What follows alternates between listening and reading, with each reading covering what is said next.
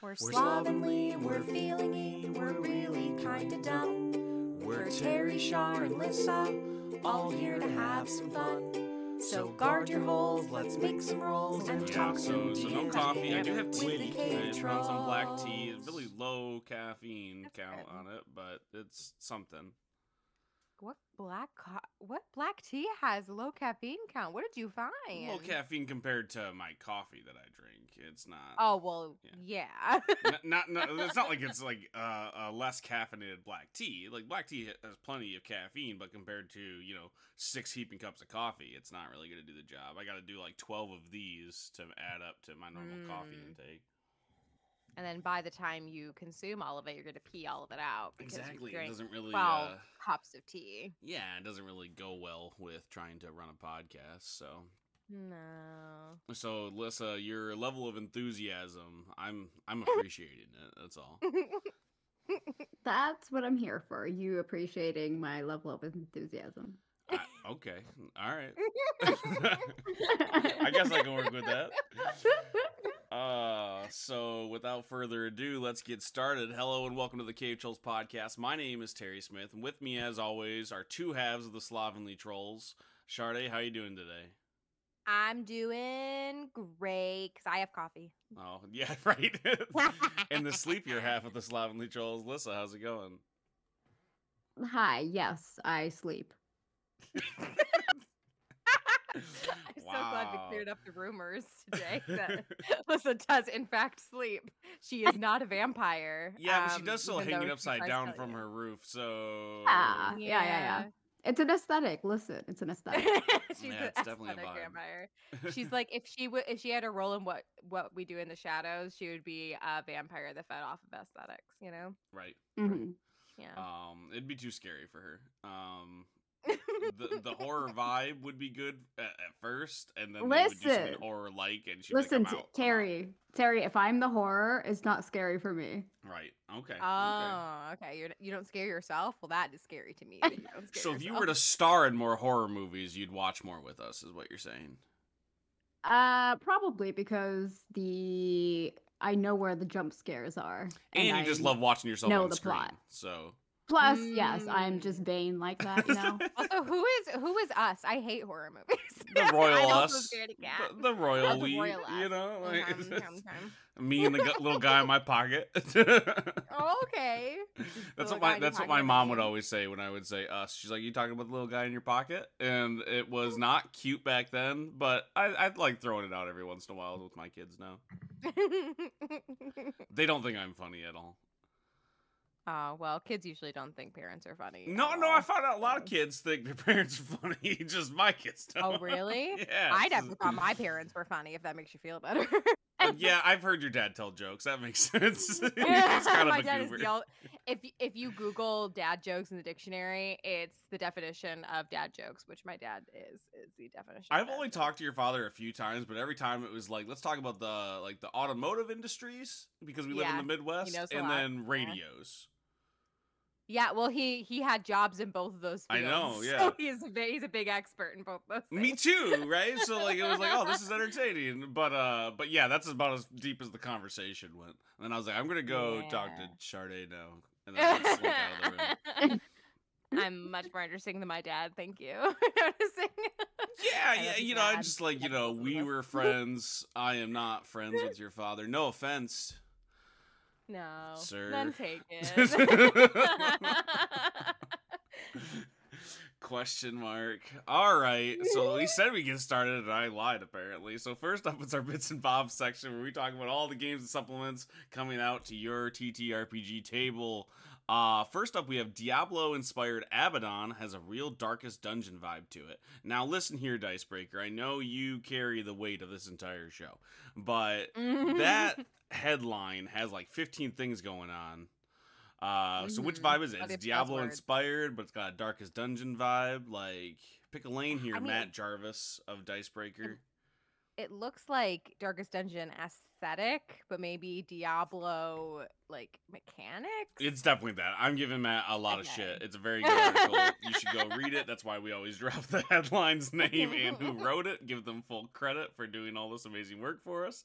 Um, and also, they're totally right. Just for the record. Definitely has that darkest exactly it has that darkest dungeon aesthetic um and uh it's got like the diablo inspired gameplay which is hard to say for like an actual ttrpg when you're saying oh it's Yeah. inspired by the video game but it definitely has that hack and slash mentality.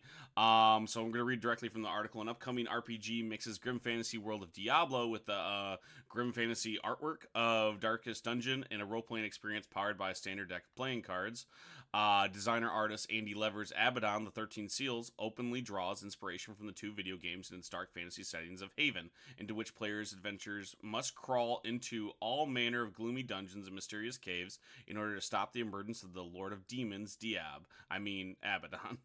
All right, that, that was fun. Matt. You did a good job there. Um, but yeah, it's pretty straightforward, I would say, when it comes to how the game is displayed with the 52 cards, um, plus two jokers, which actually uh, play a part, which not always happens in these. Uh, so a little bit of an interesting thing there. But the main draw, in my opinion, is uh, so there's a Fate Weaver, which is like the GM stand-in that actually takes place. A lot of times you see the, these card based TTRPGs is meant to be GM lists. This has a GM, so you can kind of weave the narrative. Uh, it's super dark horror fantasy because of the whole Diablo type vibe. So, you know, you have cultists, you have dark shit, you have sacrifices.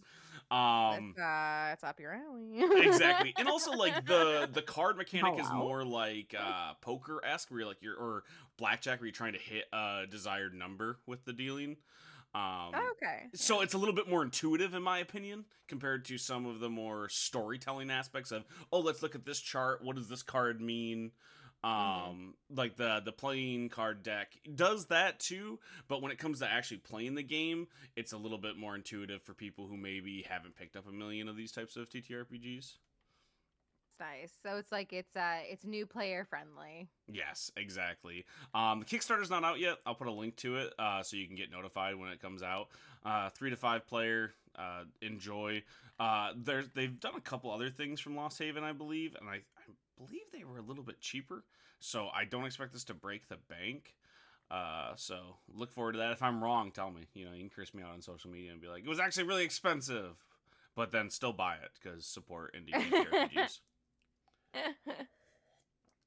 Any thoughts on Abaddon the Thirteen Seals? I wish the Kickstarter was live so I knew more about it. I know, but that, like, like, from from Exactly. the pitch, it's like it's interesting. But here, I don't. I've never played Darkest Dungeon and I've never played Diablo, but I do know of them. So I'm excited for people who like those things, who are probably much more like they have like a more visceral reaction than I do. But I know I I I know that reference, but I don't know that reference. You know. Well, you nailed it. They're like you obviously have seen some stuff for Darkest Dungeon because that is the art style for Abaddon, and then yeah. Well, it's on my. Steam wish list and nobody's bought it for me. My birthday's coming up. I wonder if I I think I might have a code for it because when it first came out, I was reviewing video games, Oh right, yeah, yeah, And, yeah. uh, it's, it's been out a while now. Yeah. and I, I that's a lot of my games. I know it sounds like I'm just rolling the dough. A lot of my Steam games come from like uh From at the time. Yeah, I was getting a lot of indie codes for stuff. Hell yeah. um, which was awesome, but I had no time to play it because I was like a new dad at the time. so, right. Like what were you um, gonna do? Just like do WASD the mouse and then like a newborn like balanced on your chest. I don't think that would work. and Well, when they're when they're newborn, actually. So don't don't tell anybody this, so you can get like all the credit if you have a kid and you're like, oh, it's so difficult or whatever. There's a like not not all kids are the same, of course, but newborns, you do get a lot of that extra downtime because a lot of what you're doing is just making sure they're breathing. They're asleep, Yeah, yeah, though. yeah, yeah. So like you can Mhm. have them sit on your chest or like in a bassinet or like a little rocker or whatever. You set that thing right next to you, next to the PC, Mhm. and you can still game. All right, you know you look over every thirty seconds if you're paranoid like me.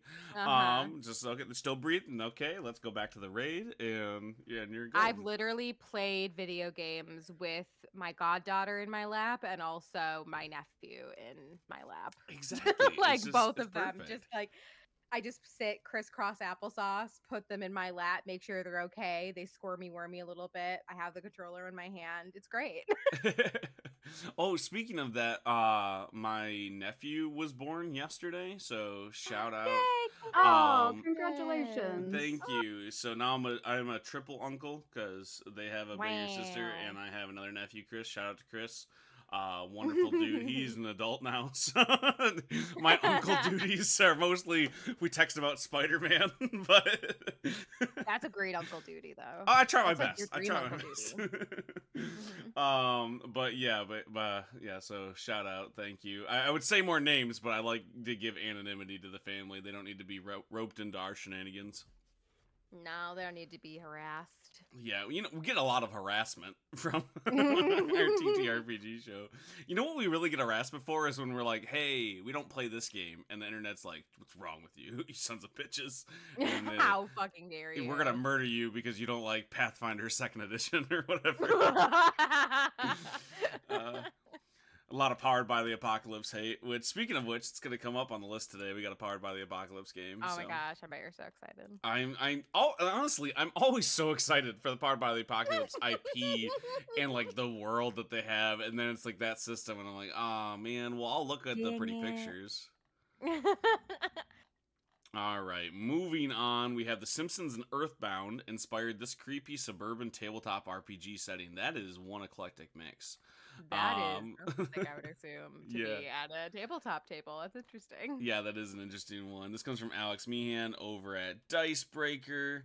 Um, a nice little ad for ReedPop. Uh, a new tabletop role playing game setting takes inspiration from the likes of The Simpsons, Earthbound, and the works of David Lynch.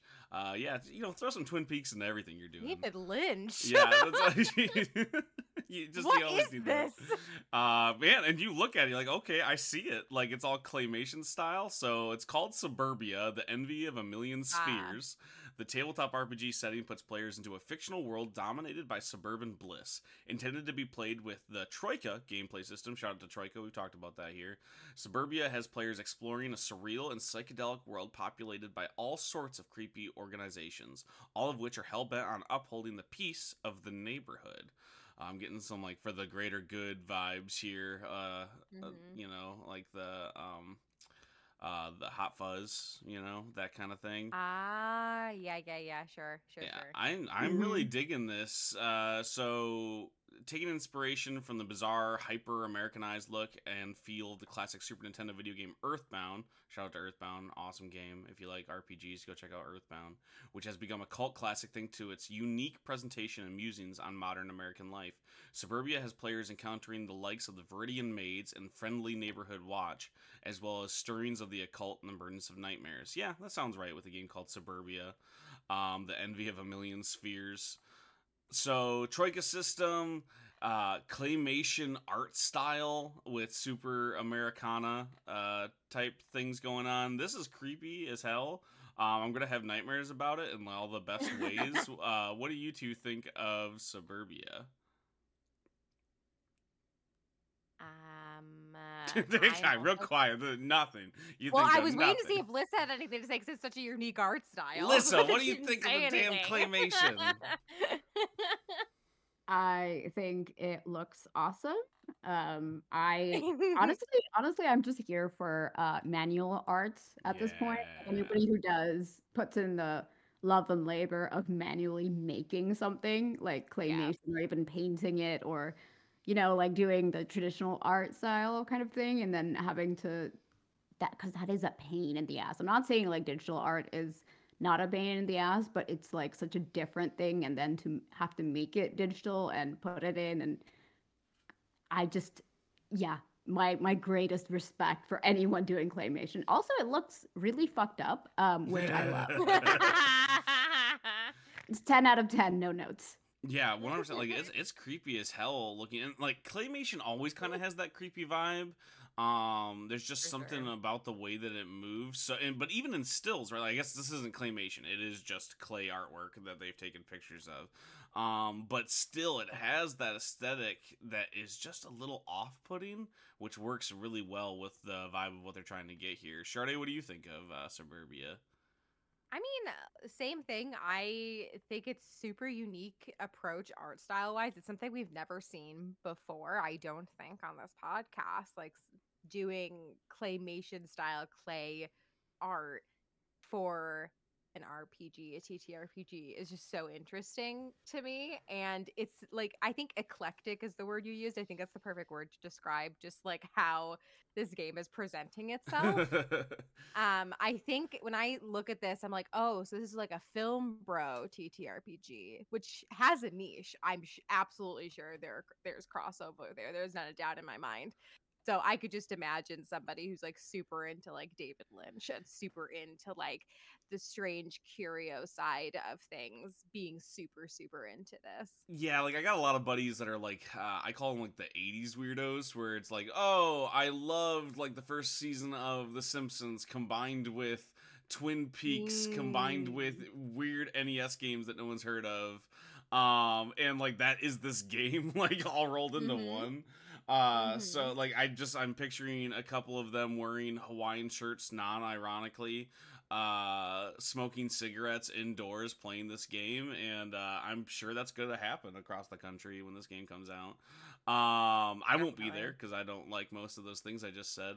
Uh my uh, you, know, you know give or take a few but uh i really really dig that we've been seeing more games using the troika system. This is like the fourth one we've mentioned in two weeks.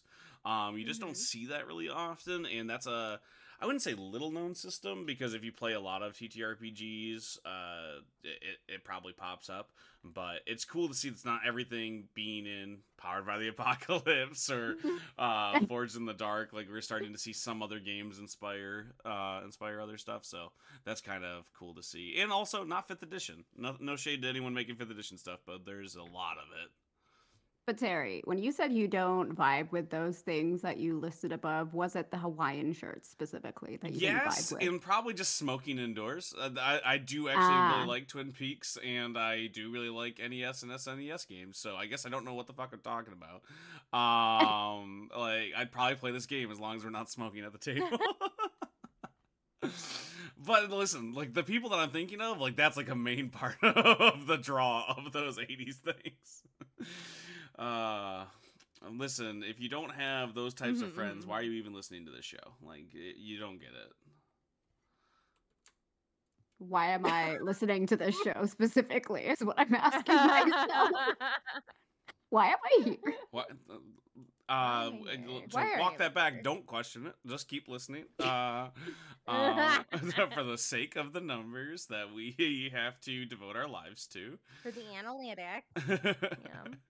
All right. next up, The War of the Ring, the card game maker, expands its RPG footprint with indie book Fantasy World. Um, that's not weird generic typing explaining what we're about to talk about. The game is literally called Fantasy World. Um, this comes from Chase. Carter over at Dicebreaker. Yeah, that's exactly what I said. I was like, how have I not heard of this? I'm like, oh, well, I wouldn't have known if I had. Uh, because it's called Fantasy World. Uh, anyways, uh, if you missed the crowdfunding campaign last year for a little RPG rulebook called Fantasy World, board game publisher Ares Games is giving everyone another chance by adding the indie creation to its small but growing stable of role playing titles. Fantasy World was designed by Alessandro Piroddi and Luca Maiorani and published by Ms. Ed Zioni, who also handled Ares Games' Knights of the Round Academy, uh, Academy, Academy RPG. Man, I need I like the caffeine um, I have heard of Knights of the Round Academy. Uh, the pair successfully crowdfunded their project on Kickstarter in May 2021, and this deal will provide much wider distribution for core rulebook and its setting anthology supplement, Fantasy World, and it does have a subtitle, Cosmohedron. So you might be Oh, able to that's Google it. There's some discoverability in the SEO. It's not just Fantasy World. yeah. Um, the designers state that Fantasy World may not be the first Powered by the Apocalypse inspired RPG to drink heavily from the fantasy well, but it aims to draw in a bunch of contemporary ideas surrounding roleplay and genre to- uh, storytelling. Players inhabit a worlds fused in magic and mystery, but lacking in the way of sprawling civilization as they tell emergent stories about their character, the ties that bind them, and the nature of the seemingly endless world around them. Now, in my opinion, a lot of that sounds a little um, generic. Uh, yeah. Broad. uh, but I mean, it, it's gotten a lot of love online, so people must have really liked their last title. Um, but if you want to check out Cosmohedron, uh, Fantasy Worlds, 228 page core rulebook, $40 price point, like that's not bad if you're going to jump into a new game. That's uh, pretty generous, in my opinion. And people Mhm. love Powered by the Apocalypse. So, what are you two thinking about this, Sade? Well, when the uh, the title started with War of the Ring, I started hearing circus music because it sounded so much like Lord of the Rings. I'm just like, I don't, I'm not, I'm not interested in that. But then you started talking more, and now I'm more interested. in it. That's just another game that they've published. So. yeah, I know. I, I I got that. I'm like, oh no, not another Lord of the Rings like spin off. Like, what? How many times can I say I don't like Tolkien or Lord of the Rings on this podcast? Uh, take a drink every time I say that. What? Um, but do you mean? I know this is brand new information for Lissa. We just finished an entire episode of the Slovenly Trolls where I got to tell our audience for the first time how much I don't like Lord of the Rings or Tolkien. Which the fact that we got two years without me saying that was baffling. we did lose Sade a second ago. Lissa, what do you think about uh, Fantasy World Cosmohedron? I it, it seems like I mean, I love the fact that it's uh powered by the apocalypse inspired. Have you played Just- Powered by the Apocalypse? I have actually, yeah. So, are- Um are I you a fan of played it? um it was interesting because I played Monster of the Week. Yeah. Okay. Yeah, Monster of the Week's one of the, uh, in my opinion, like the best ones that have done it. Mm, hmm So like I, I don't hate it or anything. I think it's really interesting compared to sort of the um how do you say at the very systematic gameplay, especially like combat of D and D Mhm. specifically, Mhm. um, which was very weird because there there was no uh initiative order or anything. You just say what you do and things happen, and I was like, this is so this is so freeing. Like like the possibilities are endless. Like what am I supposed to do? Yeah, Like I'm not waiting for my turn. You And then do you- whatever. You just, but my like, you can do whatever in D and D too, but like, Yeah, i- but you exact. you you have a you have like initiative. You have to wait for your turn. You have like an action and bonus action when you like play combat with the rules. But when when we had combat, it was just like, yeah, you just go whatever. And I'm like, what do you mean you go whatever? What does that mean? shout out what you want to do right like and uh and the way that part i do like and i like a lot of games that play that and that's kind of what we do in our d&d table as well within Mhm. some reason um but the thing that, that specifically that i had a hard time with is with d&d it's like whatever you want to do and then you roll that thing that matches whereas Mm. with with Powered by the Apocalypse, it's like you can do whatever you want, but you got to kind of shoehorn it into one of the moves that your playbook has. Mm, mhm. Um, and that part really broke my brain, I think, and I don't, I don't like having to. Well, I guess I could justify this being this type of thing. Um, mhm. so I, that's why I prefer like I, I like the openness of it, but yeah. um, but you uh, having only played like a few systems, uh, did you prefer that more narrative gameplay from Powered? I think it was definitely interesting because it it sort of gave you more freedom to especially like if you have like a whole bunch of I hate like when in D&D like you have a bunch of ideas of like this is what my character would do like in Mhm. A B C D E like you have a whole set of things that you want to do but like you've lost it, it the fun of it like Mhm. the three rounds in and you're like, well, everything's already changed because I plan to do this, this, and this. But now that, you know, the person's moved over here because somebody else did something like this, now I, like I have to rethink everything. You know, so so like in the way that powered by the apocalypse, you can just be like, well, I have this elaborate plan which will take me in D&D like 5 turns, but I can carry it out in Powered by the Apocalypse, just in in sequence, One hundred which is percent. amazing.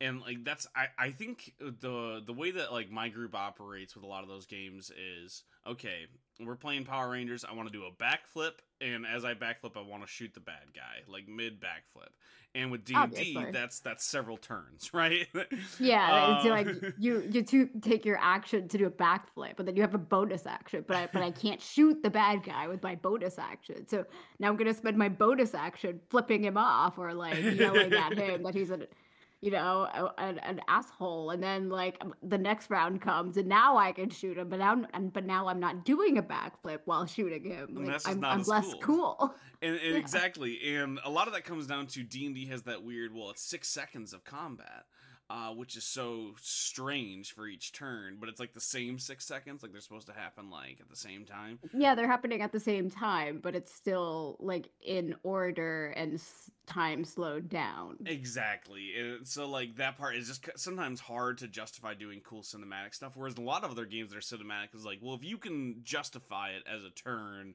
we'll be okay with it. That's kind of like what powered by the apocalypse does. There are some games Yeah. that go hey listen we're gonna go even more into the minutia even more into the crunch and makes it a little bit more justifiable. So like GURPS is one of my favorite games.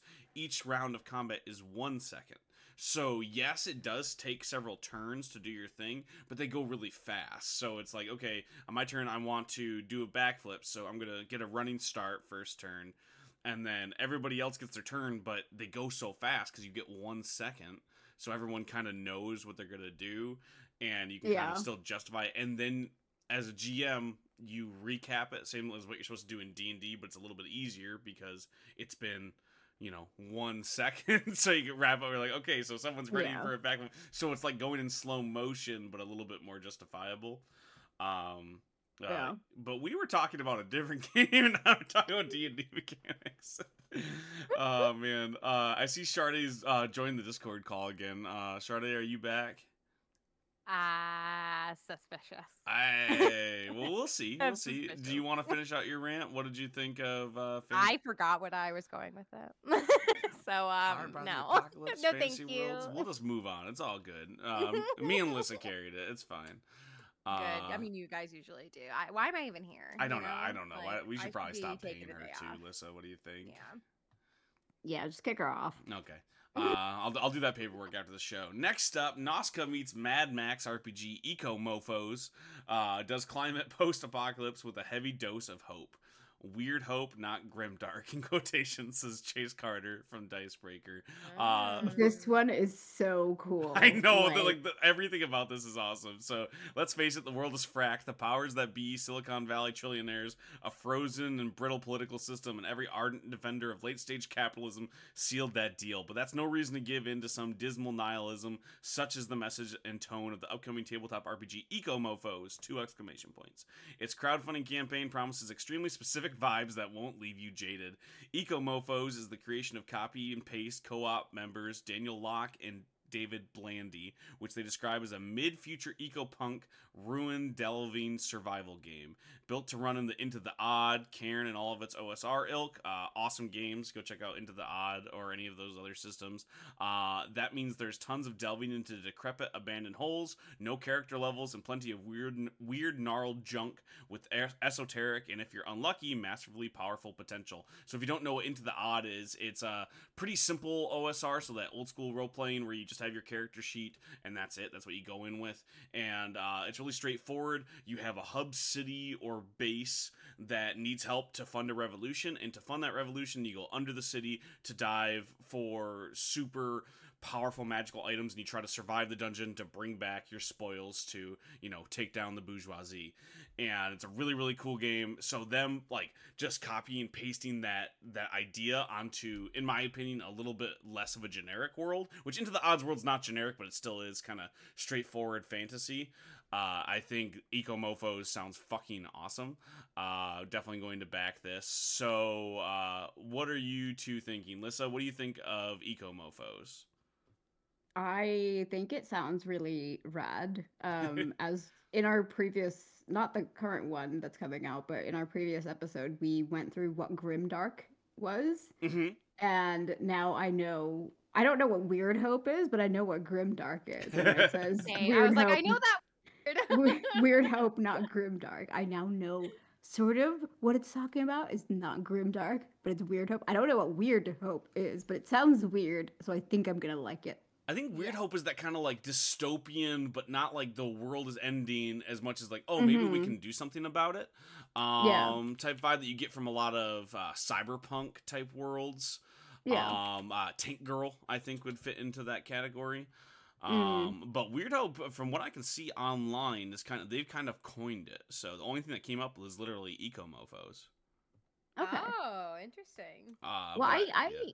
Anything that has like eco stuff to it and is trying to do like their own thing, which this sounds like it's trying to do that very much their own thing. Like they had an idea and now they're running with it. I I fully fully support anyone doing something and then calling it Weird Hope and Eco Punk. Hello.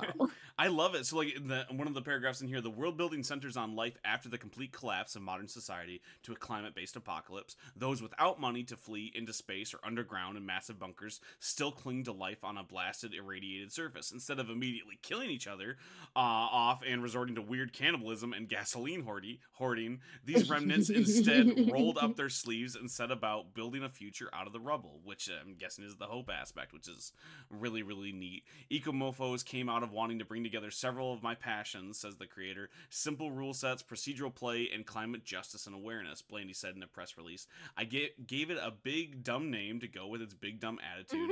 the game's a snarling but hopeful vision of the future, not shying away from the fact that work has to be done and changes have to be made.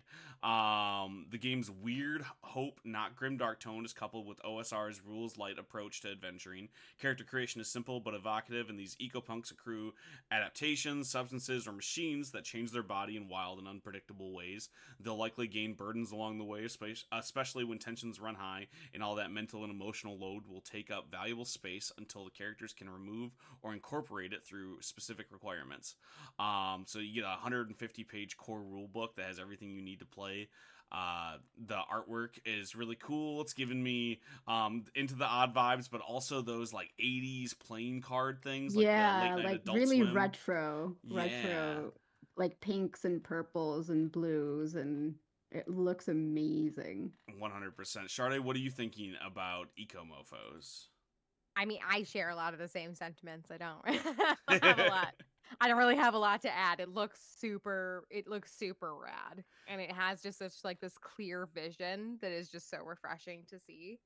And I really, really am intrigued by this, especially like you know being somebody who's played a lot of like the Fallout franchise and having that like very uh grim post-apocalyptic like vibes and I've seen all that before and like having that flipped on its head is very intriguing and nice to see.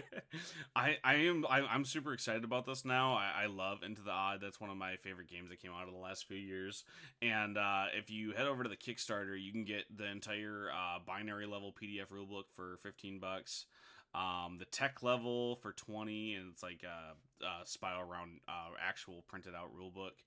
And uh, the OG punk level for $35, actually uh, $45 US um get you a little bit of everything. You get the pdf and like a really high scale book hard copy. So uh not too bad uh when it comes to pricing they have some higher tiers with like an art book and some printouts and a few other things but if you want to just play the game and get everything in a really nice uh, handy copy 45 bucks is not too bad for a book in my opinion of this caliber uh if you uh want to tell us if you've played it or have checked it out. Please let me know. I don't know anybody who's played this yet.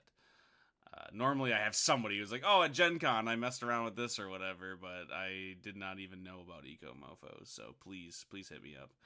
Um, moving on, Sade, are you still here with us For now. for now? Just in spirit. Uh, uh, Gloomhaven TTRPG will expand to include Frosthaven settings. So we've talked a little bit about Gloomhaven. It's uh, a really good, in my opinion, replacement if you can't play D and D with a group. If you can't find somebody online or you don't want to, um, it scratches a lot of that itch when it comes to gameplay. Uh, it's a really, really fantastic board game with uh, a map that as you beat scenarios with uh, the card based kind of d&d combat uh, you ha- get allowed to open boxes out of the board game so like you've leveled up three times so you're allowed to open up the next box which has either stuff to add to one of your existing classes, like it's leveling up, like new cards for the deck, or things to put on the map, like stickers saying, okay, this dungeon has been crushed, so you can't go to this dungeon. It's really, really cool.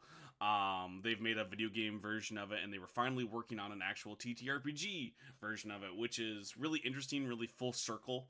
When you have uh, this game that's heavily inspired by D and D games, which were heavily inspired by board games, and now it's being turned into an, an RPG. Um, it's a really weird Ouroboros of gameplay, but I'm really excited for it. I love Gloomhaven, and its sequel slash expansion game, Frosthaven, is just as good, if not better. Um, if you're gonna pay hundred dollars for a board game, that was, is one that I would recommend. Which I know sounds crazy, but it's very very good. And they're adding uh, Frosthaven to um, th- what they're doing for the TTRPG. Uh, it's interesting. I don't know, and they haven't said if it's going to be like in the base game or they're planning like here, here's Gloomhaven, and now we're going to release this Frosthaven book. Um, I think it's a little bit uh cart before the horse. Even as much as I love Frosthaven, I'm excited for that. But whenever I hear about this big expansion before the game's even coming out, um, I start to get a little bit worried just because anecdotally, when that happens, they didn't put enough love into the first book. Um, Ah, you see it a lot with a lot of Mm. Hasbro stuff that they put out, even if it's not directly from Wizards. It's uh, happened with all the Power Rangers and Transformers books. It's it's happened with many other games, and it's just a little frustrating to see. Uh, like I, let's let's put out a really awesome book, and then let's talk about expanding it. Uh, Mhm. So there's just a little bit that. Uh, so uh, specifically what they have here. So I'm reading from Alex Meehan's article over at Dicebreaker, and there's a quote in here um, where the, they were asking. So one user, local coffee mancer, asked whether there might be any chance that the creatures or classes from Frosthaven make it into the Gloomhaven RPG. And Childress uh, from Gloomhaven's design group uh, replied to the question, clarifying that while the initial RPG offering is centered around Gloomhaven and those monsters, our plan is to continue supporting the product with more content releases. Um, and a big part of that will be the Frosthaven setting. So hopefully that means it's way further down the line, and they're not like, "Yep, we're gonna roll this." It wasn't like an official announcement uh, saying, "Hey." Here's Frosthaven next, uh, you know, after three months. Um, like the Marvel book that definitely was a little underwhelming. Just said they they put out like 16 different like announcements of expansions that they're doing for it, and like the base game was fine, uh, and, and a little disappointing. Uh, but listen, if you want to get the X Men, they got a whole X Men source book coming out.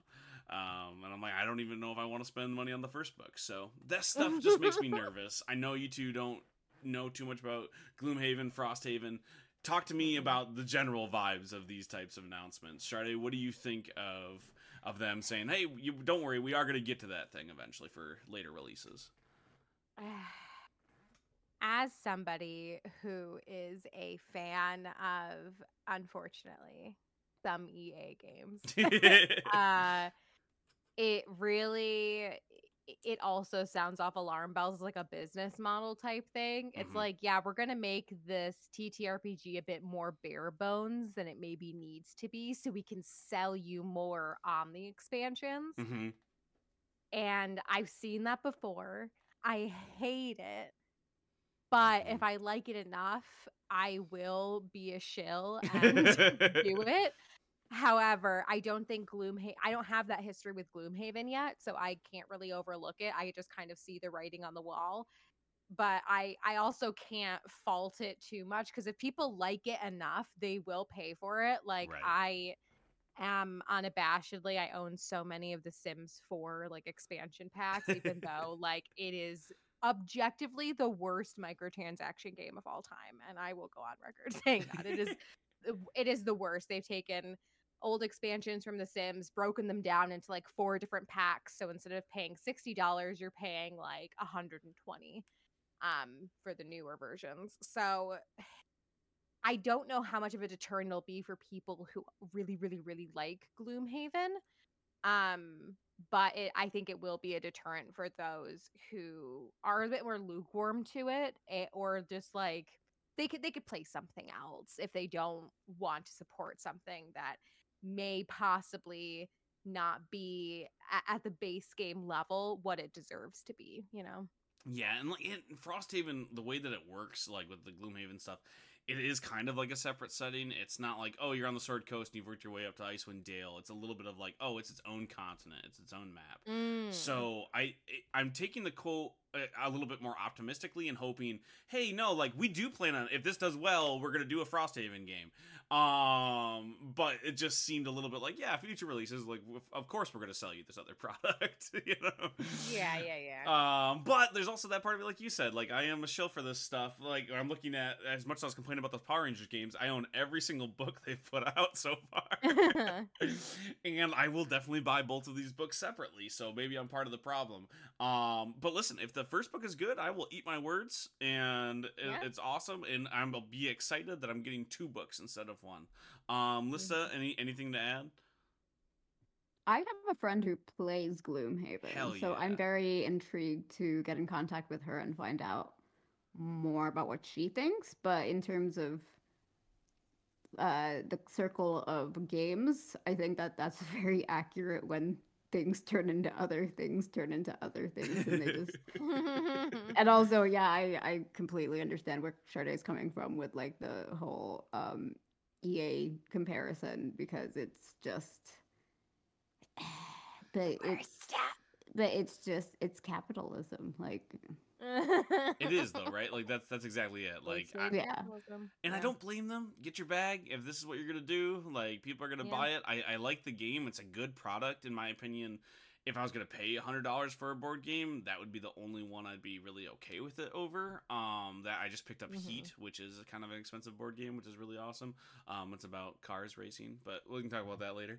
Um, but like when it comes to the product they're putting out, I think they do a really good job. And I know obviously this is a separate studio, just like the license, but um, if they put in any of that love and care, which I've seen when they put out the video game version of Gloomhaven, it is almost one to one. It's a really good adaptation of the board game. They they definitely picked a studio that put in the work. So I can appreciate that this is going to be possibly a very good product.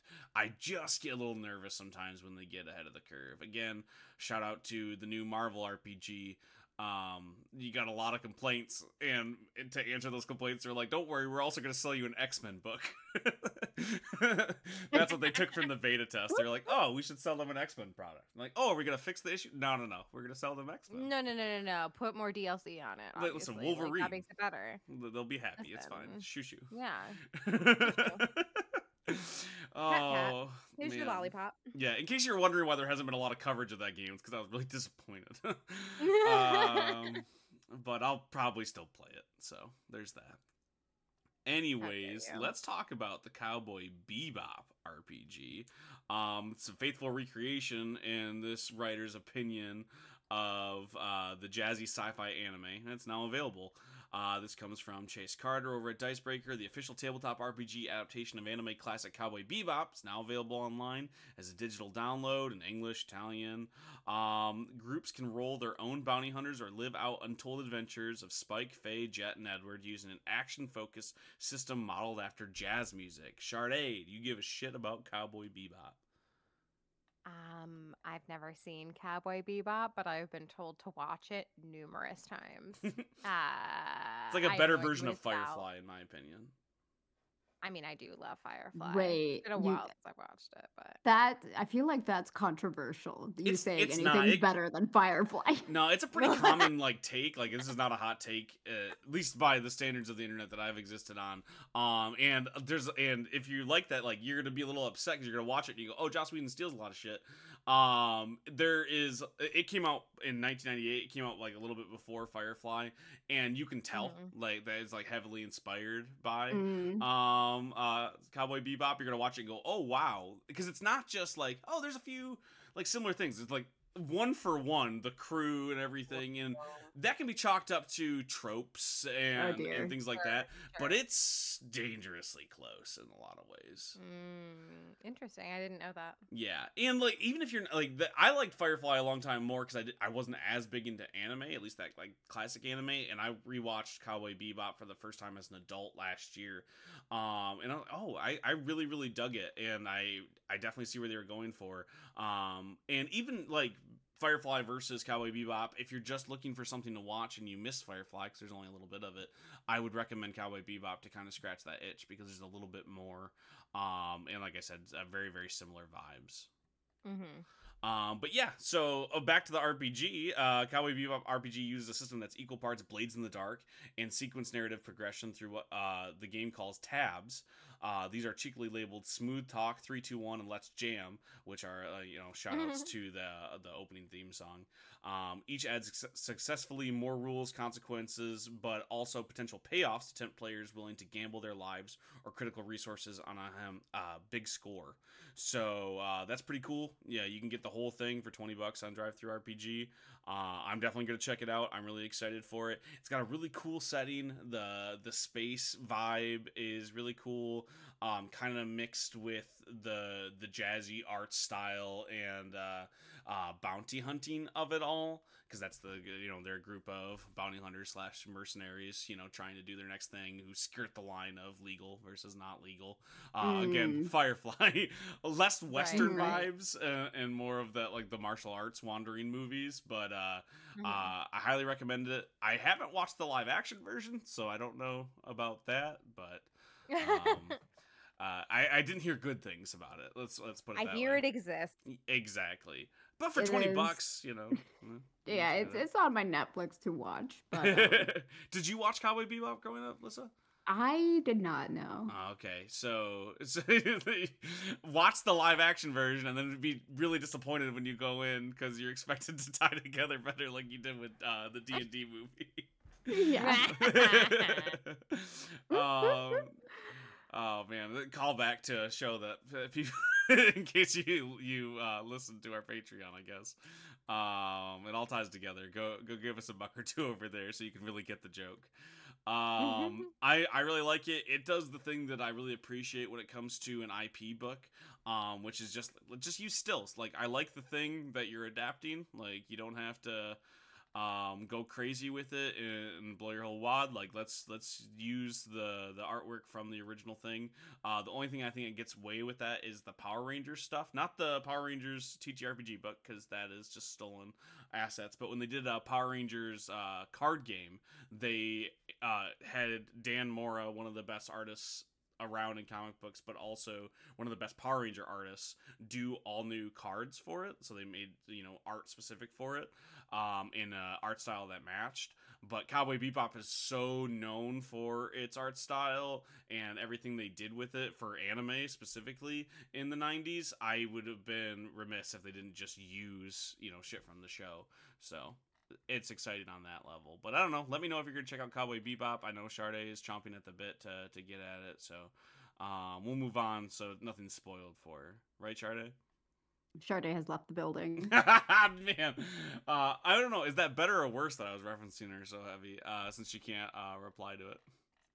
Uh, I feel like you knew this was coming and or you planned it, and um, yeah. I'm a mastermind. You're feigning. You're feigning ignorance.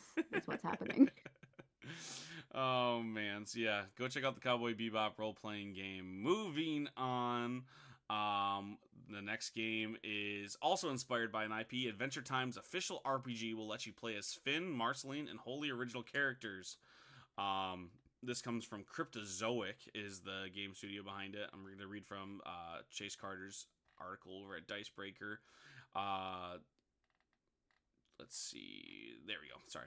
Took a second to load. Fans of the popular animated series Adventure Time can return to the land of Ooo and craft their own whimsical tales when an upcoming tabletop RPG adaptation launches on Kickstarter later this summer.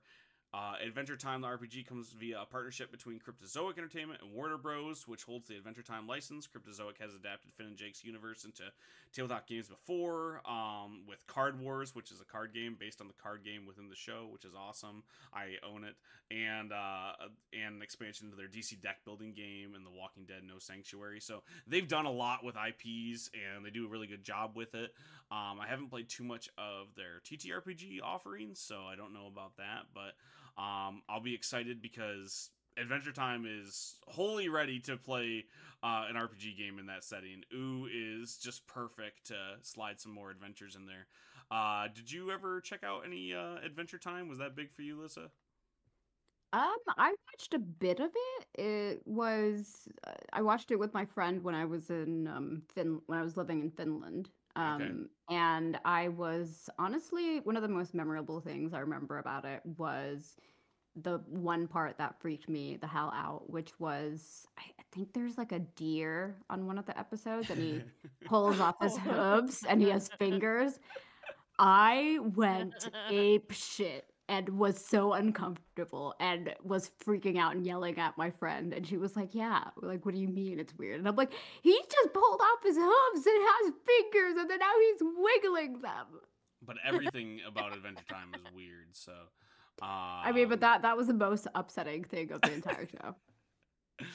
uh so like they, they ha- like when it comes to like the mechanics they don't have too much about like the design so far because the kickstarter's not up yet but they have uh this yes and mechanic and it uses a custom array of dice to determine the outcome of contests and conflicts. Um so it to me when they say that it kind of sounds like the Genesys system um, which has been used for the likes of like uh, Star Wars, so the Fantasy Flight RPG, Star Wars, uh, Age of Rebellion, uh, and a couple other games. And it's really heavily improv based, so you would roll dice and you would have a certain number of successes and failures, and then threats and uh, boons. So, and you would kind of improv with your group. Well, I think two threats means two stormtroopers show up, and um, but there, but actually we had two boons, so both those canceled out. So the stormtroopers hit their heads on on the thing as they walk in the door, so they're taken care of, and it's really improv heavy and really fun. Um, I think that would work perfectly for Adventure Time. So if they lean into those yes and mechanics, I'm really excited to check it out. Um, Charday, are you here? Did you make it back? Maybe. Possibly. Uh, uh, did you watch uh, Adventure Time growing up or anything? Um, I mean, I think it came out when we were in high school. Yeah, that's fair. That's fair. Um, Growing up, we were pretty grown by the time it came out. Yeah, I I mean I, I think same with Lissa. I watched it on and off. Like I've never been through the whole show. It's been on my to-do list for a while because I know it was based off of a D&D campaign and that automatically piques my interest. and I've watched the handful of episodes I have watched, I have enjoyed. It's very absurdist like Mhm, mhm. humor. So it's it's definitely like I'm intrigued by this. The only thing I don't know if I like too much is like playing as characters that already exist, like playing as Finn and Marceline. you can do both in um, this game. but yeah, but I would probably lean way more into original characters. One hundred percent. I'm not the yeah. biggest. I'm not the biggest fan of like, oh, I want to be just Batman, full stop. Like, or I just want to be, um, like Harry Potter, or I Mhm. just want to be like this character that already exists. you But picked a lot of rich white dudes, Charday. I just want to throw that out there. I did. I don't know why I went there. It's because it's a lot of media, Charday. It's not Big on yikes. you. no, I need to pick women to balance it out. Uh, Wonder Woman, uh, There you go. Catwoman. She's just a uh, rich white woman, though. Widow. All these superheroes. They're all just rich, rich white people. Oh shit. God Um, fucking damn it. but uh I, I completely agree i love adventure time and i put it off for a really long time i actually got into it in college um when i was in high Mm. school uh shout out to my friend celeste uh she watched a shit ton of it and she was like you would love this because you are just these characters from the show this is exactly the way you talk this is the shit that you say you would really into this i'm like nah nah nothing likes me but me okay full rocket raccoon on her uh, I'm wholly original. Exactly. And then I watched the show and I was like, she's fucking right. This is a masterpiece. This I want to be friends with these people. This is how I talk. Um, and I take no offense to it. In fact, this is just perfect. There's just more people like me now. Um, uh, and uh, so I'm very, very excited. I love Adventure Time. Uh, my daughter really liked it when she was really little, and recently I brought it up, and she didn't remember what it was. So I'm about to have an awesome fucking uh, rewatch. So Oh my god, amazing. it's gonna be mathematical. Um, that's something that they say on the show because I saw you. You got got really quiet. You're like, okay, math. Okay, sure. Uh, anyways, I'll let you know how that rewatch goes. Let's move on since you don't care as much about Adventure Time.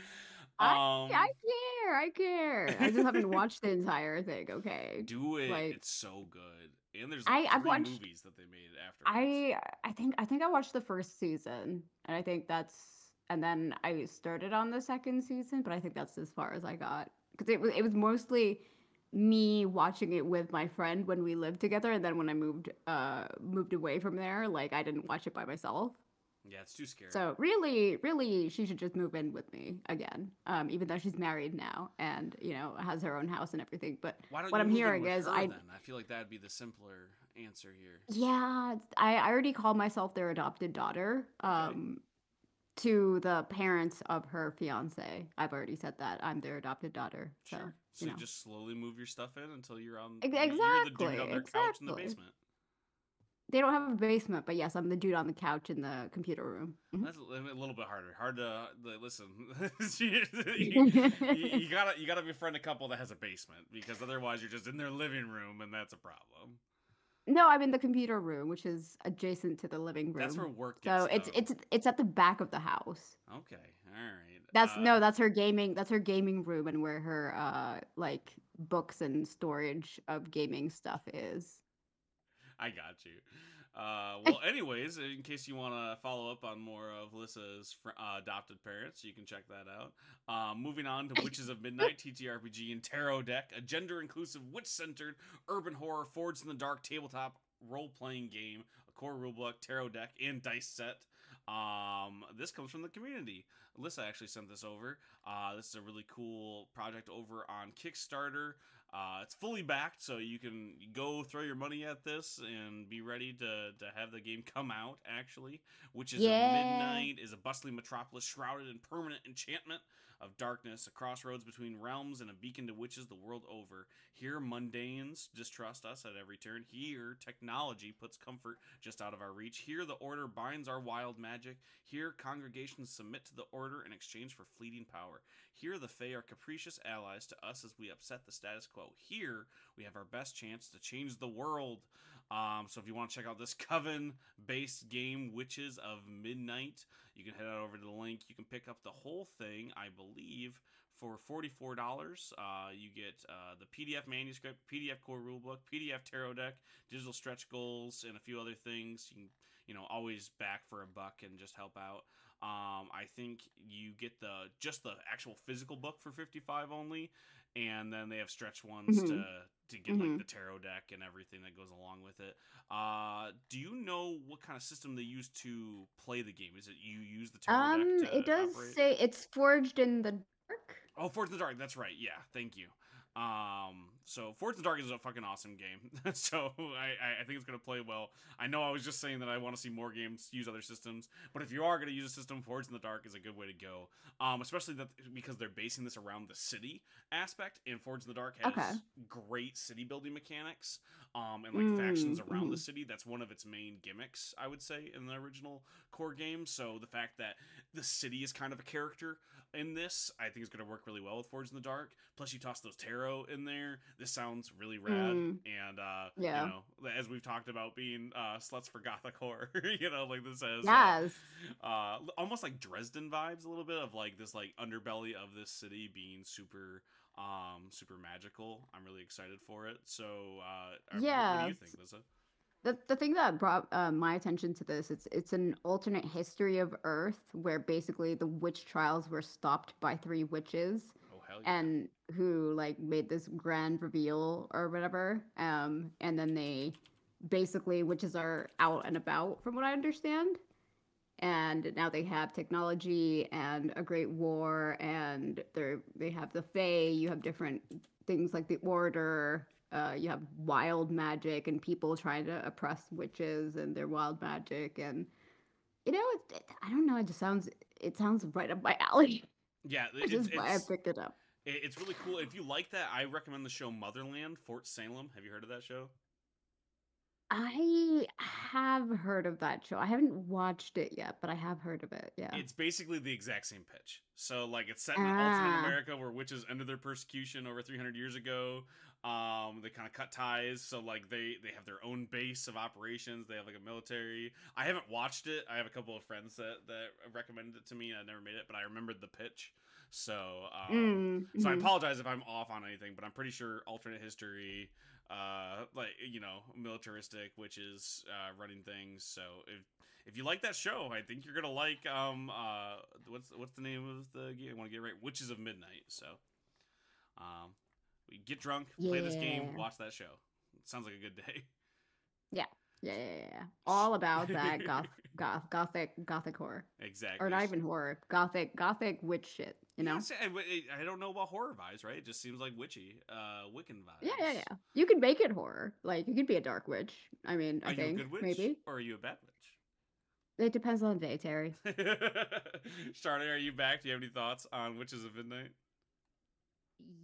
Yes, I'm back, and I don't know how long I'll be back because it keeps booting me. But I heard what you're saying about it, and yes, this sounds totally up my vibe. I love witches, and I love uh, Dresden Files. Well, I used to. I haven't reread it in a while. I probably wouldn't like it as much now as a raging feminist. However, I don't think you, I don't think you'd like the beginning of the series. I think you might like it a little bit better as it goes on, like later on in the series, from what I understand. But Yeah, I mean, I I got to like I don't even remember what the name of the book was, but I got pretty far into the series. I think I stopped reading it when I was in undergrad. there's like fucking twenty of them, and you're the one who recommended it to me so while you were in undergrad. You're like, I've "You recommended it to a lot of Dresden." people who just who like urban fantasy. It's a great series, but I'm pretty sure if I were to go back, like you said, and read the like first handful of books, it's not great representation uh, for women. I think the quote I had was, "I don't think this author has ever talked to a woman before."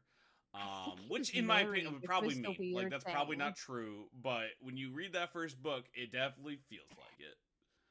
It and then when might have read been that like second an book, old. it definitely feels like it. yeah, it might have been old drafts from before he was married because I think his bio said he was married. And that's I I- again I apologize. That's a pretty rough critique, knows? but uh, women get a pretty short thrift in those books. Um, yeah. and yeah, that was I remember saying that to you, and you're like, "Oh yeah, no, no, he, he, there's not good women representation in it." But you know, magic's cool, and I was like, "You're right. Like the magic is good in this, but Magic's cool. Vibes vibes are cool. They have fairies and fae, and that's right up my alley. So I yeah, mean, and from what I understand, that's kind of where the series goes after, like, kind of gets away from there being a Yes, mystery in yeah, the city and more we're Yeah. in this alternate world. overarching, yeah, like fae realm kind of vibes from what I remember. It's been so long, but if this uh, TTRPG is anything like that and capturing the vibes of the Dresden Files, but make them more witches and make them more women and make it more uh like Salem witch trial vibes, but in like the modern day, I am all about it. Have you watched 100 out of 10. Motherland Fort Salem? I have no idea what you're talking about. So Oh, no. you, you must I have left thought when that you part just- popped up. Um, it is uh, yeah. essentially the same pitch as uh, um, Witches of Midnight. It's about uh, these witches who saved themselves from the witch trials, you know, 300 years Oh, ago, yeah. and Yeah, took over. And so, like, they have Love like a that. military base, and I love it. Yeah. so yeah, go check those out. Uh, moving on, last section of bits and bobs, we have Dungeons and Dragons reveal new information about the upcoming Phandelver campaign. This comes from Christian Hoffer over at comicbook.com. Dungeons and Dragons has revealed a full description of its upcoming Phandelver and Below campaign book. Last night, Wizards of the Coast updated the pre-order page for Phandelver and Below, the Shattered Obelisk campaign book. The description for the book revealed that the book will contain a bestiary with two dozen creatures, some of which have psionic magic. Additionally, a magic appendix will appear in the book with new consumable meta magic, Netherese amulets, and Duergar magic. Given that the titular obula- obel- obelisks, Fabulous. obelisks, Fabulous. uh, were created by a group of Netherese spellcasters. The reveal that Netherese magic items isn't exactly a surprise. However, it will be interesting to see if the Duergar magic has magic spells or just magic items. So if you're really into all of that stuff, including D and D and Phandelver, um, this is probably exciting, especially when you think about like the Minds of Phandelver being like one of the first 5e books and this kind of going full circle as 5e's coming to a close as far as we know it. Um, it's kind of neat. I am not going to check this out. I don't know if you two are, um, or if you know anybody who will be checking it out. Uh, I just haven't heard a lot about it, honestly. this is the first I heard of it. This is where I like I am when it comes to these books and stuff. Is I'm just Mhm. not I'm just not ex- excited about a lot of stuff that's coming to 5e right now. Uh, when I play it, I use the stuff I already have, and I just it's partly I don't want to support Wizards anymore, and partly I'm just not as interested in the story of where that world is right now. yeah. Maybe if we ever get a sequel to the movie, that'll change my mind and I'll come back wholeheartedly. But uh, probably not. But if you like, you know, diving in there, psionic stuff's really cool. I like that they're doing more with the Underdark that isn't just uh, drow related. You know, there's other shit going on there. So, uh, and if you're playing Pathfinder, there's lizard people down there. Pathfinder. I mean, that's something that we should definitely play instead of D and D. Pathfinder. Yeah. There's lizard people now. Lizard people.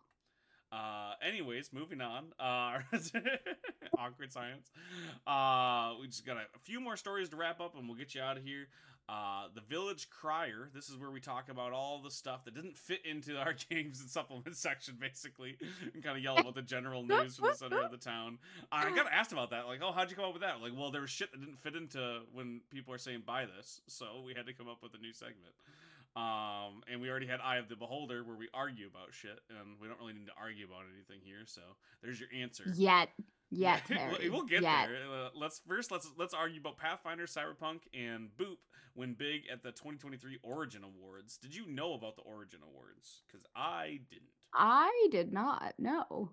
What is um, the Origin Awards? Uh, general TTRPG landscape uh, game awards. The Origin Awards are essential part of the annual Origins Games Fair, um, says Chase Carter over at Dicebreaker, which is hosted by GAMA. The winning titles are chosen by the Academy of Adventure Gaming Arts and Design and span 16 different categories from collectibles and fan favorites to graphic design and 3D artistry. So there's lots of cool stuff over there. Um, so mm, besides the already, sorry, go ahead, Lissa. No, I, I the only reason why I may have seen this was I saw that uh Coyote and Crow won something yep. on my Twitter timeline. The RPG and I think it might Yeah, I think it might have been this, but I didn't realize what this was and I didn't know what this was, so it didn't even register in my brain hole when I saw it that, you know, we should probably talk about it. Right. And Pathfinder and Savage Worlds brought in honors for graphic design um, on their cross system starter box. Perhaps unsurprisingly, Flamecraft was awarded the Origins fan favorite, proving these cute little dragons baking bread, growing herbs, and smelting ore still hold the heart of the w- wider tabletop space. Uh, that's just a little bit of uh, non TTRPG lore, just TT, just some tabletop gaming stuff over there. Um, I'm not going to go too far into it. Uh, I just wanted to mention some of the other games that won when it came to the TTRPG space. Uh, Modiphius' box set for the Dune Adventures and the Imperium RPG won Best Supplement. The rich and majestic title became easier than ever to try thanks to Agents of Dune's all in one package. I totally agree with that. I recommend going to pick it up. If you like Dune, uh, it's definitely worth the money. Um, and there's a few other things. Uh, other inductees include veteran tabletop artist Jeff Easley, Brass and Steam board game series designer Martin Wallace, and the Cyberpunk RPG series created by Mike Pondsmith, published by R. Talsorian Games, and Ark Nova designer Mathias Wigge, uh, deemed this year's rising star. So they have their own little like uh, Hall of Fame type thing over there. So uh, yeah, it is just called Hall of Fame. Yeah, mm, I get that wrong. Mm-hmm. I was like, I, it's some Hall of something, but it is just Hall of Fame. So uh, they they have a little inductee ceremony. So if you like TTRPGs uh, or just tabletop in general, and you want another award so there's a few now. there's there's quite a few popping up. um, I don't know how long Origins has been going on, but uh, go check that out if you're interested. I'll link to their actual site, not just this Dicebreaker article. Uh, but I want to throw it out there. Those games that won deserve those accolades, so that's pretty cool. Um, next up, we have Surgery Scars Stretch Marks added to Hero Forge's digital miniature maker. Um, this comes from Dicebreaker from Jace Carter. Popular digital miniature producer Hero Forge recently updated their online builder to include a range of different scars, including stretch marks, surgery scars, and various medical procedures. This is really cool, um, really inclusive, and just adds a lot of depth to creating characters on Hero Forge. I have absolutely, had, uh, yeah, yeah. I've had a hit or miss relationship with Hero Forge. I'll get a figure that is perfect and everything, and then a player will sit down with a Hero Forge minifig, and it will just fall off its base. Um, both of those have happened uh, with, within the last like year of buying stuff from Hero Forge. So uh, it, it, sucks sometimes because like their molding and their sculpting is really cool. The customization is awesome, and stuff like this is really really neat. Um, especially when you talk about like gender affirming, affirming surgery marks, which is another one, which is just yeah uh, mind blowing. Like you you don't see shit like that when it comes to miniatures, so that's really really cool. Um, listen, what do you think about this? I mean, it's it's it's representation. It is bringing it is showcasing the people who have not been represented in spaces and it's it's bringing that sort of diversity and bringing that representation which i think is really important especially if you want to live out your character if you want to live out your dreams and if you want to like live out your truth in your character and especially like in a mini or in a game and you are able to create the mini you know who represents that fundamental being that you are and i think that that's super important that they have the option to let people do that yeah it's and rad. it's it's amazing like more people should be doing this yeah, one hundred percent. And that's the thing is like uh, miniatures have definitely expanded, especially customizable miniatures have definitely expanded. Hero Forge is not the only person or only uh, company yeah. on the market that's doing that. They are by far the biggest and most successful. Yeah, yeah. Um, so the fact that they're doing it, I think we'll see other following suit. Um, and as they should. And as much as, as had, they should. Yeah. Exactly. And I, have had, like I said, issues with Hero Forge, but I definitely got to commend them for this. And I know several friends who have had no issues, and they buy way more miniatures than me. So uh, it could just be a few outliers. But um, I'm excited for this. It's definitely going to make me go and try out a little bit more of Hero Forge. And, uh, you know, if you just want to build a cool character too, you don't necessarily have to spend any money over there. Just saying. They let you do the full that free mock up, yeah. and you can take a picture of it. Um, for fun. It's just a good time. So yeah, go check out Hero Forge, and I commend them for doing something so fucking rad. Uh, Sharday is missing again, so let's go on to our last story. Dungeons and Dragons to release new Unearthed Arcana playtest shifts 2024 Player's Handbook back to 5e standards. Um, this comes from Christian Hoffer over at comicbook.com. This is a little bit of a doozy. Um, I have a feeling that we're probably going to talk about this more next week. So let me read a little bit of this and we'll get out of here.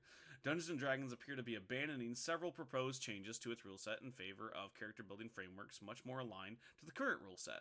Today, Wizards of the Coast released a new video that provided an overview of the next Unearthed Arcana playset, which will be released on June 29th. Notably, the video revealed that this Unearthed Arcana would be the biggest ever, but would also feature the return of several notable character progression features, most notably each class's capstone ability, will once again be earned when a player reaches level 20, and the subclass progression for each character class are returning to its 2014 progression, with the exception that every class's subclass abilities will start at level 3. Earlier playtests played around with the idea that character class progressions would be standardized, meaning that all classes would learn either a class ability or subclass ability when reaching the same level. Um, so the fact that they're kind of backing out on some of these really big things showed that uh, they were listening because people were not happy about it, according to the playtest results that they had kind of listed mm. in other videos.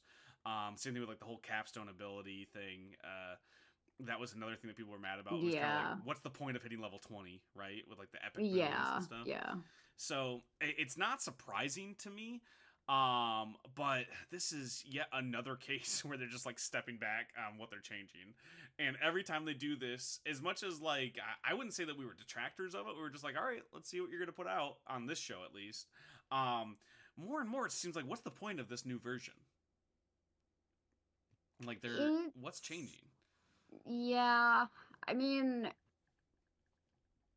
it, it's I I listened to the interview of who did they interview? Um they did an interview on the three black halflings for uh one of the people who uh, was mm-hmm. one of the ones that talked out um, about Jeremy, the whole. Think, right? Was it Jeremy? I can't remember anymore. Um, this was a couple weeks ago, but yeah, they did the whole interview about like the uh, was it Jeremy everything Crawford? that. I don't think so. Was that's it? okay. Yeah. Um. Anyway. Uh what was I saying? You were listening to the interview Three Black Halflings, and they were talking about the changes that were incoming to. Oh yeah, so they were talking about like the one D and D as how it stands compared to five E, mm-hmm. and it was it was sort of like they they don't want to continue onwards from five E, but like that whole interview was just very suspicious. Um, like in in in him not answering the questions that Jeremy Cobb was and uh, Olivia were asking him to, to do with you know the how things went on you know with the um the the whole thing at the beginning of the year uh, the ORC and uh, the the common license and all of that kind of stuff and then also this was they didn't discuss the Pinkertons unfortunately but and also like the whole They have since then, just so you know. yeah they have they Okay. have they have I haven't listened to that episode yet Oh, but I, I'm getting there. but yeah I just I don't know I I don't know man it's just I have very little faith in Wizards of the Coast these days. Same, and it's not like I'm not trying to say like they're damned if they do, damned if they don't. I, I, to me, like I'm often excited about the new thing when they're saying, "Hey, we're gonna move on from fifth edition and kind of revitalize it a little bit." I'm in, if it's good, if they know what they're doing, and because Yeah, the, the- the, the most of the audience isn't, and they're kind of walking that Yeah. back. I'm like, well, then just don't do it at all. Like, why are you still doing this? It's it's like the whole gist of that interview, like why I originally brought it up Mhm. on here because I was kind of circling around the question, not answering it. Um, was that they were talking about the importance of the community coming to uh, tell them if they do something wrong, and my original thought was, well, why are you relying on the community as an afterthought Mhm. to like tell you if you're doing something wrong instead of, you know, like making sure you don't do anything wrong in the first place? and it's just like that whole interview was just off-putting in in in in, in a like many ways. And yeah, I just I don't know anymore. Like yeah, they're improving it. Yeah, it but still like they're taking feedback, but again, I I don't know that I don't know that like I I, I trust them anymore. Yeah, and this revised version because they've taken so much out of like what their original idea was, and I think that's good because I don't think people liked where they were going with it, which is fine. It like this is going to be a revised version of fifth edition, definitely, but I think it's getting closer and Yeah. closer to being just a revision and just barely even being that. Like Yeah, a so- r, you know.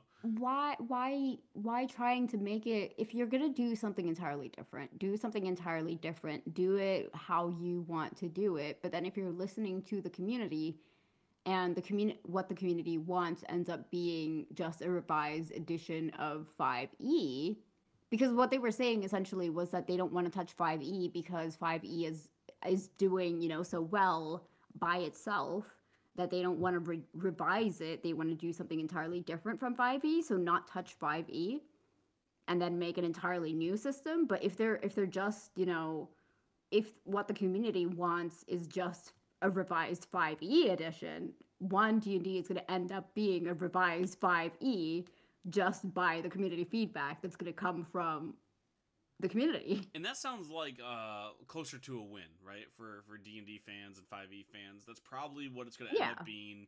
Um, just a reason to But- spend a little bit more money. Uh, But then, but then, why call it one D and D and like distinctly I don't think separate they- it from Five E? Because think that's what. like they were, they were going to. I don't think that's what we're going to see so much. They Yeah. keep saying stuff like that because they still want to sell that product, but I really think it's it's still just going to be 5e. Like every time, like they they they they have not put out an Unearthed Arcana without walking something back since everything happened. And I just I don't see it being this big giant change anymore. I think uh, like Yeah. even in that article where they, they kind of say both. They kind of say like we want to leave 5e alone, but this isn't going to be a new thing. It's going to be like a little less than 5.5 basically. So uh I think this is going to be barely worth the the money when it comes to changing over. I think there's going to be some good changes. I think there's going to be some good like nomenclature taxonomy issues um both like politically wise but also both just like like problems overall with this game being published this long Mhm. as it has been. So I think it's going to be good to revise the game. I just don't think it's going to be worth oh, I'm investing all my money into one D and D. I think it will be uh, a, lot closer to just hey, we're gonna kind of revitalize Five E. Um, but Yeah, I don't. Yeah, I don't know that it's like them distinctifying it from 5e I don't know that it's gonna be that memorable in a way because it sounds like they're like jump it's a jumping off point and they're trying to do something different and like instead of just continuing with like 5.5 or even 6 edition I just feel like you know like when you have um a, a, a sort of the analogy that I'm thinking is like you have an, a, a series right and you have a spin-off of that series and then the spin-off never does as well as the main series because it's just a spin-off like it tried to do something different it But tried it- to run with a similar idea but it's just it's a it's a spin-off and it's so like i feel like it's not because it's not sticking or sticking to like what it actually is going to end up But they're not or even. what it looks like doing spin-off though. Like this was meant to replace. This was like the future of D and D, and now Yeah. it's just barely a little bit changes from from fifth edition though. So like it's not a spin-off. Like the way when they say they're trying to keep five E, the point was that like oh don't worry, there's still five E stuff. We're not going to stop selling you that. Um, but this is going to be the future. But now it's not. Like this is just more five E. Like it, they're But- not doing this big change anymore. Where where where are they going to go from one d&d is it going to turn into two d&d like what's the continuation of this or is it one d&d point 1.5 d&d like what Well, their How- original how? idea was What? just it, not not do two d&d It's just it is just one D and D. Like forever, this will be D and D, and we update it. Um, and those never work. You you can't make just like the pure platform and never change it because game yeah mechanics that's wants change. You know, yeah that's where they went wrong in the first place i feel like. one hundred percent. They went wrong when uh when a giant corporation goes, well, let's milk these people, and we oh said, well yeah. I mean that's that's just uh consumerism we were and fine capitalism. being milked until you said you were going to do it, and now we're mad about it. well we we noticed that you were milking us. We were fine being milked until you told us oh look there's milking and then we suddenly like saw behind the curtain we're like oh, Listen, oh my god you're milking us milked, okay, and I was I was fine with being milked, but but now you're being greedy about it. I don't have that much milk, okay? There's only so Like, much milk to go around, Hasbro. it's like pointing out the elephant in the room and then you're like oh there's an elephant in the room Should've and it's that. pink Shouldn't have done that. We were fine. We were fine. Everyone was cool with where we were, and now we're all upset. Uh, but anyways, this has been the Cave Trolls podcast. Thanks so much for listening. Um, we're gonna thank you for Charday as well. She's left to go fight crime. Um, when that bat signal goes up, Charday goes out, and there's nothing we can do about it. Uh, so good luck and Godspeed, Charday. Uh, thank you so much for listening. If you like this, you can head over to campykillcreations.com, get a bunch of other comic book content, a bunch of other podcast content, lots of good stuff over there. If you liked it a lot, a lot, you can head on over to patreon.com slash campykilledcreations. You get early content, bonus content for a few bucks over there, like Charday's lore rewrites, uh, making D&D just a little less uh, problematic with some art from me, design from Lissa. You can get uh, uh, Cave Trolls after the after dark. You can get our bitches and books book club. Lots of cool shit over there. Um, next up, you can find us on all sorts of social media. This podcast is at Cave Trolls Pod on Twitter. Um, you can email us campykillcreations at gmail.com. Uh, you can find me at Resident Stevel on Twitter, but mostly you can find me at K- CBK Comics on Twitter and on uh, with all the other TikToks and Instagram at Can't Be Killed Comics. Uh, lots of cool comic book content over there, and I talk about these shows as well. Uh, I'm trying to grow our TikTok following, so if you're on TikTok, go follow us over there. I'll put the link below.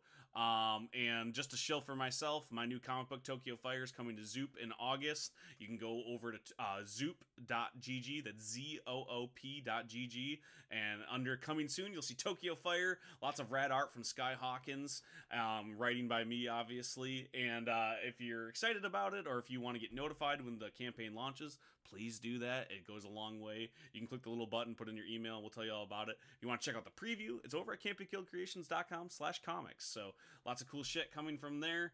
Um, Lissa, where can the people find you online? I am not a thing. I do not exist. I'm a just a, thing. figment. I'm just I, I'm just a figment of your imagination, really. Just a figment of everyone's imagination. Um, so I don't actually exist. But the Slovenly Trolls have a Twitter account, which is run by Charday at Slovenly Trolls. We also have an Instagram that runs itself at Slovenly Trolls, And what else do I need to plug? Uh, right, I don't exist, so I don't have a Twitter or an Instagram. Um, we can plug you this should Love and listen Trolls to- podcast as a whole. yeah, yeah, yeah. You should go listen to the Lonely Trolls podcast. We talk about problematic things about D and D, just like we do sometimes on Cave Trolls, Uh, I believe except the- more in depth. Yeah, exactly. Very, very long shows that are awesome, well researched. Uh, reading Mhm. directly from the Slovenly Trolls solicit. Join two big bad evil girls as they rant about D and D, feminism, and the High Wizard of Patriarchy. Uh, in this monthly deep dive, host Sade and Lissa discuss the problematic past of tabletop RPGs and how we can learn from them. Have a seat, pour some ale, and roll some dexterity saves to avoid all the broken glass. Uh, well said, well spoken. Go listen to the Slovenly Trolls. Damn it. Um, and our final plug is for Hammer of the Gods, friend of the show, DM Rick, uh, has an actual play TTRPG podcast set in an alternate history homebrew world based around ancient Greece and Greek mythology, where Alexander the Great made allies with Atlantis to expand his empire beyond Earth. Follow the Hampod crew as they explore this world and stay for the shenanigans and BS that ensue. Um, so go check that out. It's on Spotify. It's on all the different podcast networks. Hammer of the Gods, or Hampod for short. Do it, you cowards. Um, that's it for the Cave Trolls. Uh, we are sorry, and we're out. Woo! Done. Once again, we have that special time where we get to thank our Patreon producers. Right now, we have Kim Winson, Jeremy Raymond, The Lorax, and Trellbot. Thank you so much for helping us keep the lights on, the mics rolling. You keep chicken sandwiches in our pockets, and you keep us having fun on the mic. Thank you so much.